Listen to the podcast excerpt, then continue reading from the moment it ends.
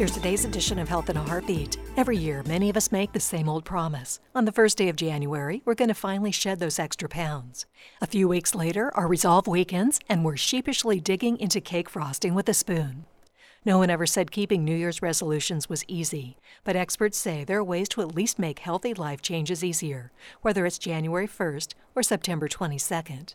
The first step is to set realistic goals.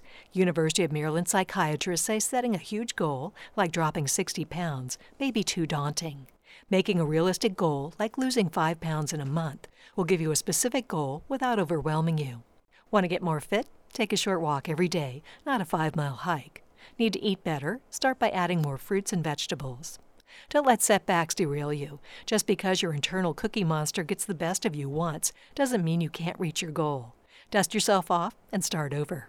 Help yourself stay on track. If you snooze through every alarm, locate your clock or phone far enough away that you have to get out of bed to turn it off. Keep a journal and celebrate milestones. Another key to changing a bad habit, don't go it alone.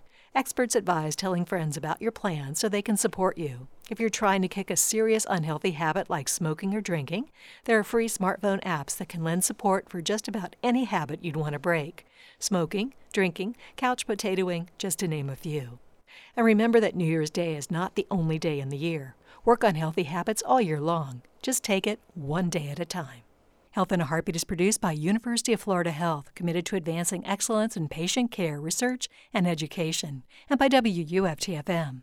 Our medical advisors include University of Florida College of Medicine faculty members who provide the latest information in health research and patient care. Visit us at heartbeat radio dot org.